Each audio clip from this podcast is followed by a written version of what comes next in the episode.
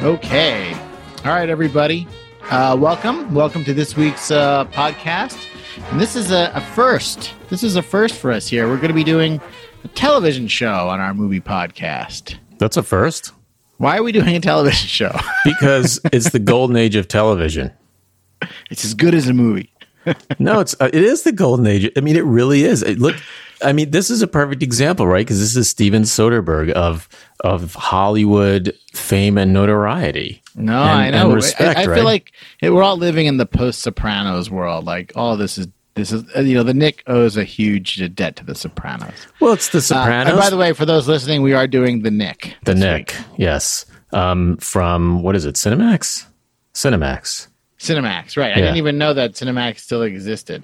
They still exist. They're part of HBO. I mean, same. Yeah, I know, but it's just interesting. Like I, I don't know anybody who has Cinemax, but I guess Cinemax is out there still. But um, look, you know, this, it's it's the golden age of TV for more for. I mean, this is a perfect example because it's not just that The Sopranos was great, that, but it's also that you know demographically and socioeconomically and uh, basically there aren't that many people going to the movies anymore who are adults. So Right. And I think that I think that the the the Sim sorry the Simpsons the Sopranos uh, probably a little bit of the Simpsons too, but the Sopranos kind of like it pulled back all the veneer and it allowed sort of television shows and writers to sort of show characters in a much more sort of three dimensional and complex way. one I might mean, one might say cinematic. I didn't know where to go with that. um, so this is a so the I don't know how you I don't think you can really do a synopsis other than to say that it's it's a, a hospital in New York City in the year 1900 and everybody involved with it. Right. And uh, Clive Owen is the star, where he plays a an American surgeon who also happens to be a cocaine addict. right, and then later a heroin addict. He He basically graduates to heroin. well, he'll do anything. I mean, I think I think coke is his drug of choice, but when he's he, he uses um, anything else if he can get his hands on it, especially if he's jonesing. You know, he Um, goes to opium. That's his like withdrawal med. And really, I mean, Clive Owen and Andre Holland as as the African American surgeon Algernon Edwards are really kind of the two stars with with a lot of like kind of second tier characters that get a lot of screen time, right? The Right. the hospital manager Cornelia Robertson, sort of the the wealthy white uh, woman who's in love with uh, Dr. Edwards and Right. can't talk about it. Even the ambulance driver and Right. um, and the nun and We'll get yeah, back to the ambulance driver, by the way, but uh, he's my favorite character in the whole show. He's Cleary. He's terrific. Clear, he's terrific. I, well, look, you know, I gotta say, I mean, it's really well cast in it. There's a whole bunch of character actors in it that are really good, and they get to they get to shine. it's kind of ER meets uh, Downton Abbey. Right. Plus, uh, well, yeah, but you throw in a way more gristle. I mean, ER is Literal like gristle, like ER, literal human yeah. being gristle. right. ER is smooth. You know, this thing is it is Right, but ER is kind of rough. 20 years ago, right. right? I mean, ER is that long ago. But, you know, but this this owes a debt to ER sort of in the way like ER kind of took the medical procedural show to a different level. Like when you and I were kids, we used to watch Emergency, you know, And, Mash. Yeah, well, Mash is more uh, sort of a sitcom. Sitcom. than a true procedural. But like, like, like, Emergency is on Netflix, and if you go back and watch it, it's pretty watchable. But it's basically, you know, it's Dragnet in an ambulance essentially, and it's it's even. Did you know that um, Emergency is a spin-off of Adam 12 and Adam 12 is a spin-off of Dragnet. So they're all directly related. I did not know that because when Isn't I that used interesting? to when I used to watch Emergency and love it, by the way, when I was a kid, um, I had no idea what a spinoff was. Right. I loved Adam 12. You know that I was a square kid if I was like, I wanted to look like the cops. Well, at least till like- high school. I like their crew cuts. um, um, so, um, so the so the Knick is about a lot of things. I mean, it's it's about the development of modern surgery, and every episode features one to two fairly explicit surgical scenes, most of which end in the patient dying. Yeah. Um, and it's also about race and wealth and politics and public health. in New York, right? In public health in New York in the year 1900. By the way, New York in the year 1900 looks like a pretty rough and tumble place, but A, it looks better than gangs in New York, and B, it looks like it'd be kind of fun to go for a weekend. I think they knew how to have a good time, considering the con- the constant imminent threat of death was hanging over them. Well, I, you know, everything's legal. You know, like um, uh, Thack does, you know, whatever drug you can get, but it's all legal. You know, like it's not illegal to go to an opium den. It's not illegal to use cocaine. Like they recognize in the show that, you know, addiction is real and these things are bad. But you know, like nobody arrests No, anybody for Well, this. they only made that stuff illegal in the 19 teens when they passed that first, you know, anti-drug law, followed it's sort shortly of thereafter by prohibition. living. Right, but it's sort of interesting that they're living in that time. You know what I'm Yeah. saying? And the, the other thing that they don't have is malpractice attorney. You know, like Right. they've got a greater than a 50% mortality, and other than a little bit of guilty conscience, you know, the doc's kind of like, eh, on to the next. You know, like it's it's like it's impressive how like that doesn't feature into their world at all. Yeah. So I, I gotta, s- I, I found the series uh, quite addicting and um, sometimes brutal no to pun watch. intended. Sometimes brutal to watch, uh, frequently brutal to watch, but I, I found it uh, quite intriguing. I have to say. I mean, there are a lot of. I think I watch more um, TV, um, i.e., cable series than you do. I think I watch more movies. You watch more movies, but I think I watch at this point. I'm watching more sort of cable series because I can sort of bite size them when I have a little time, and I think there's a lot of pretty good ones. I think Yeah, this one's one of the best. on your phone or your iPad wherever you are too. You can take the show with you. Yeah, and um, this one I think is is particularly good. I, I happen to be uh, probably a bigger fan of Steven Soderbergh than you are. Yeah, you. I, I think Soderbergh's okay. I think he's always sort of made a bigger impression on your psyche than on mine. Um, although I did like, um, I did like the girlfriend experience. Um, what was I going to say? Um, you know, the show I think kind of. I, I said this to my wife. The show kind of makes up for what it lacks in fun, what it has in interesting. Like it has an abundance of abundance of interesting things happening, but Yeah. a lot of the episodes are pretty upsetting. You know, like Oh, there's yeah. no shortage of terrible outcomes or uh, uh, you know revealing the the unpleasant and dark side of the human nature. And most people, and this is kind of it's something that doesn't really become true until you watch most of the first season is almost everything that they set up in the first half of the first season, meaning who's a good person, who's a bad person, who's the hero, who's the villain, they flip it in the middle. And by the second season, a lot of the more heroic characters are revealed to be fairly shabby individuals. And some of the characters that you were initially kind of told were terrible people are actually shown to be sort of more beneficent or complicated than you were allowed to see. And for example, you know, Thack, right? I mean, the whole first season, Thack is sort of viewed through sort of these, you know, these hero- very, very heroic lens, and he's doing these incredible surgeries and he's figuring everything out. And as the show goes on, his addiction is revealed to be an enormous problem. He's jealous of uh, Zinberg up at Sinai. You know, like he may in fact be holding Bertie back. You know, he's he's by any definition terrible to Lucy Elkins, who falls in love with him. You know, I mean, he has moments like, for example, the way he treats the syphilitic woman. He has moments of greatness, but like the more you get to know Thack, kind of the, the more you don't like him. Yeah, Thack is he's a very, he's incredibly complex complex character, and he gets more complex as the series goes on. And you're absolutely right. I mean, he has he's heroic and he's deeply flawed. Well, and, and and Algernon Edwards, the African American surgeon, you know, he's brought in initially as a very cardboard character. You know, he's virtuous and mm-hmm. bright and super smart, and he's wonderful. And isn't it terrible that they're holding him down?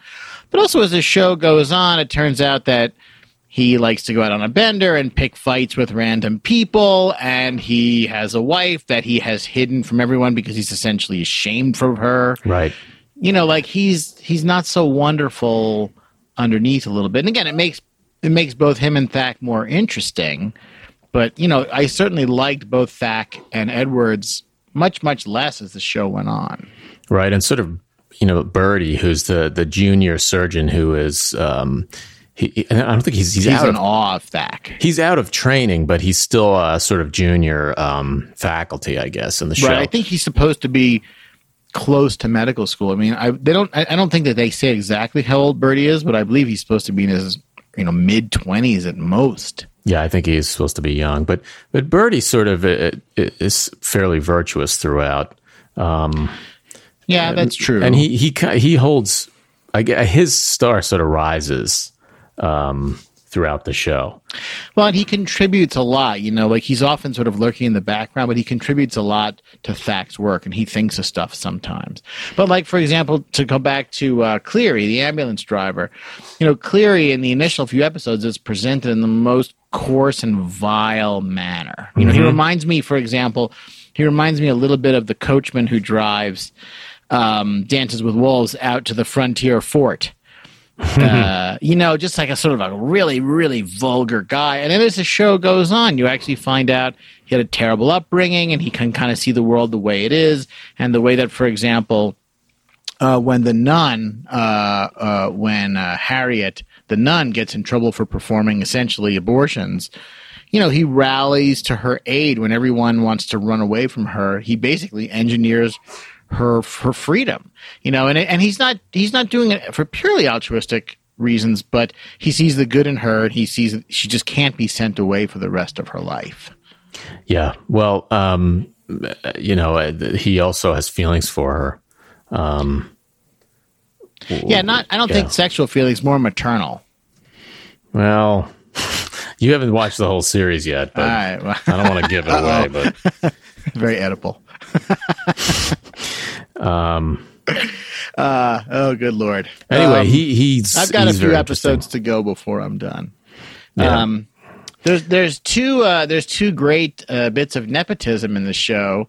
Eve Hewson, who plays Nurse Elkins, is Mm-hmm. Bono's daughter, Oh, you know, I did read that somewhere. I forgot about that. Yeah. and Gallinger's wife is Elia Kazan's granddaughter. hmm.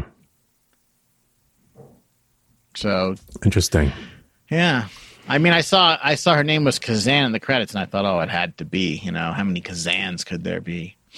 Um, what was I going to say? So, so the, you know, the show is a lot about race. Uh, I mean, they're obsessed with race on It's about show. It's about race and about just the changing social order, uh, you know, in in the big city in in America. And a very and it's a, you know it's an ultra segregated time right there's the black hospital there's the jewish hospital Right. you know there's even mention in one episode of an irish hospital Right. Um, the immigrants are you know, and- still not very integrated. right Um, and, and edwards can't get an apartment in a nice area he's only allowed to get an apartment in a black area Right.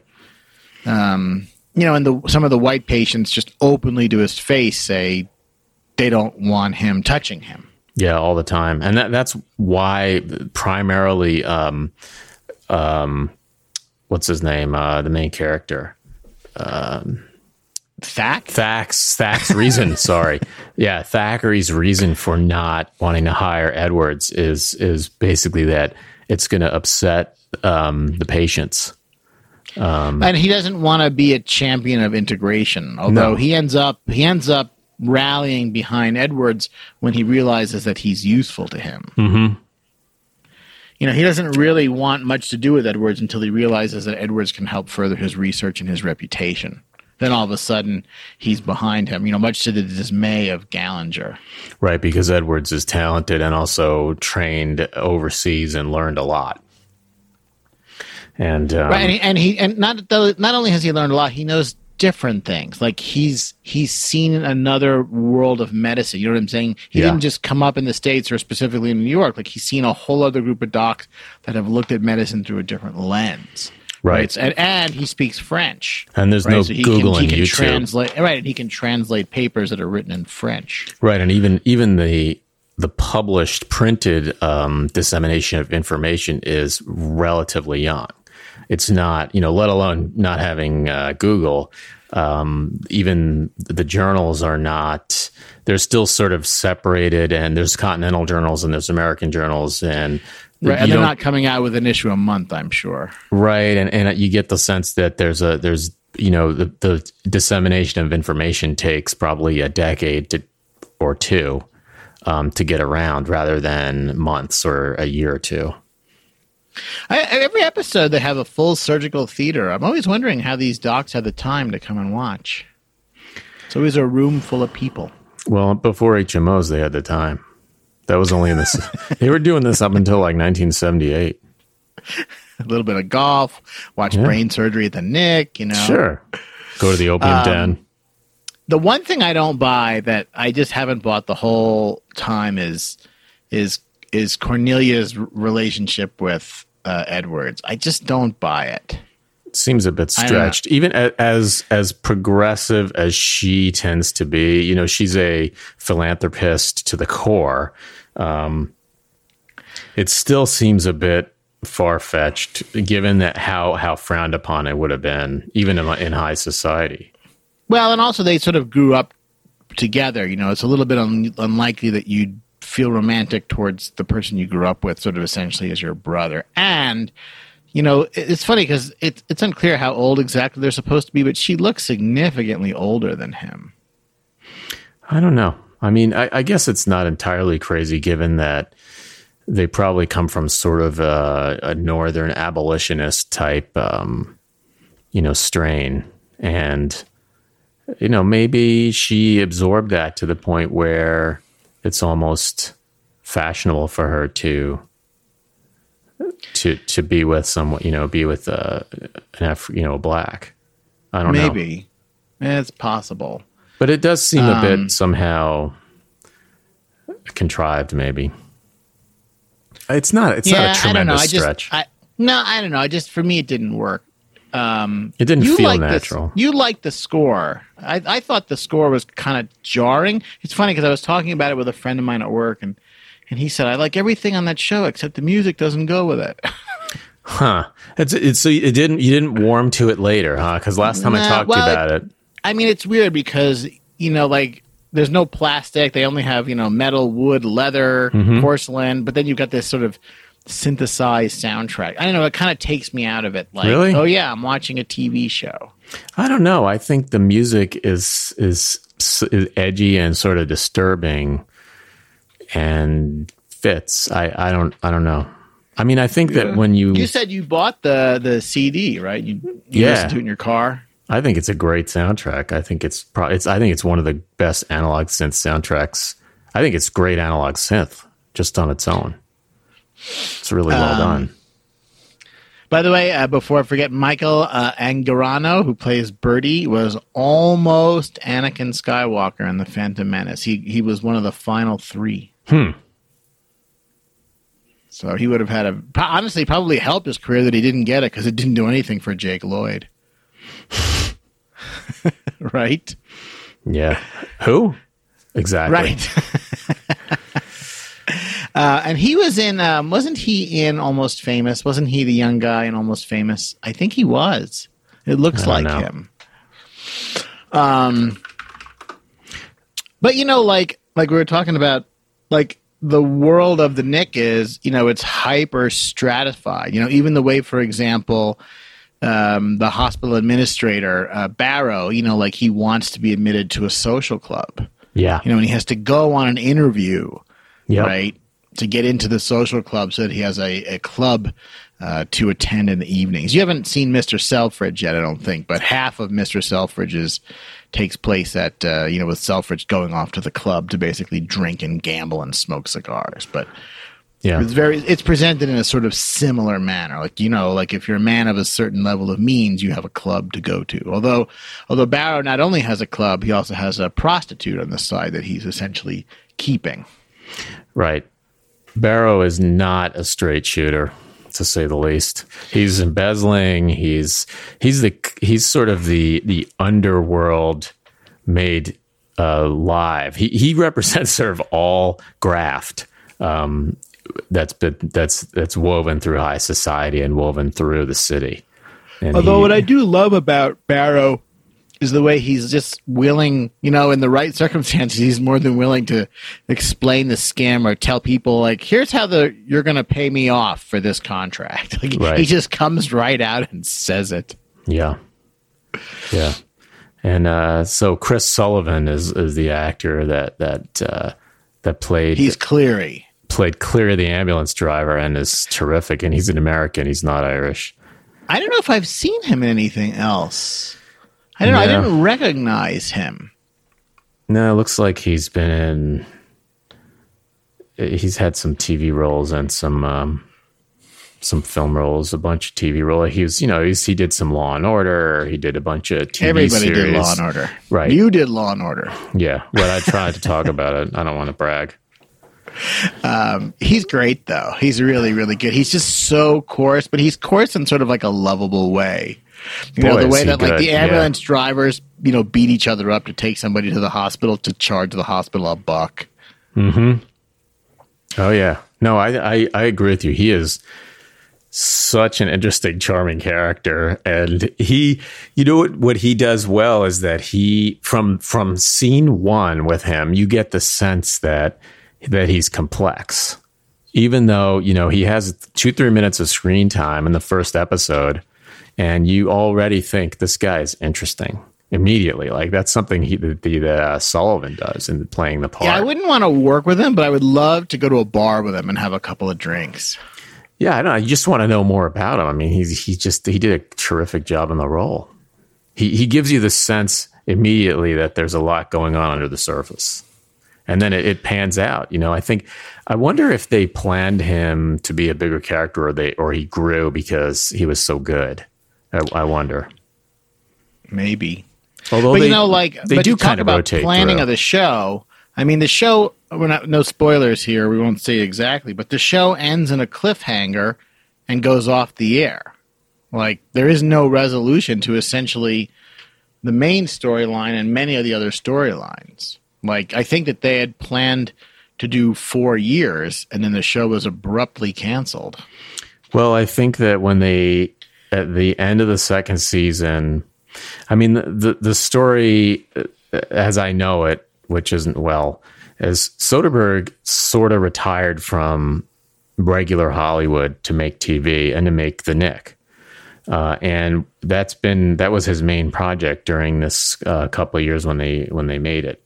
Um, and he, you know, they ended up making two seasons, 20 episodes total. Um, 2014 and 15, I guess it, it aired. And they, he was intending to, to do two more seasons. And I guess Cinemax wanted some kind of changes in the end and they kind of had a dispute. And then he, he basically bowed out and they stopped. Um, the other thing that's interesting is that Soderbergh uh, uses a couple pseudonyms because he's the cinematographer and the editor. Um, and he uses a couple pseudonyms, Peter Andrews and Marianne Bernard, but they're him. So Right. he he uh, he made a lot. You know, he he I mean, you could it. imagine. I mean, he probably did it a to have more control and to reduce cost. The show looks very expensive. Yeah, I wonder where they filmed it. yeah. I don't know. I mean, a mean, lot of it's know- sets, I'm sure, but um, Yeah, but they're outdoors a lot. they are Like, there's a outdoors lot, of scenes of carriages and Mm-hmm. and running through the city, or or Lucy biking through the city. Although a lot of the outdoor scenes um, that are sort of clearly outdoors are in front of the Knicks. There's kind of like one area where they they shoot. I mean, the first the first uh, episode, you see him riding around through a city on in a carriage, and they they clearly dressed um, either part of it was. Uh, you know, it's probably Toronto or something that they picked that corner. Actually, no, I just googled it. It's filmed in New York City. okay. So they dressed part of New York. That's not cheap. I don't know. Thack's apartment. You can recognize a little bit of stuff, but not much. And for example, I I, I imagined that most of it was not filmed in New York, but apparently it's all filmed in New York. But Thack's apartment is, is sorry, not Thack's apartment. Cordelia's apartment is close to the apartment that John Travolta and Stephanie go to and have an argument at in Saturday Night Fever. Like you can see that apartment down the street.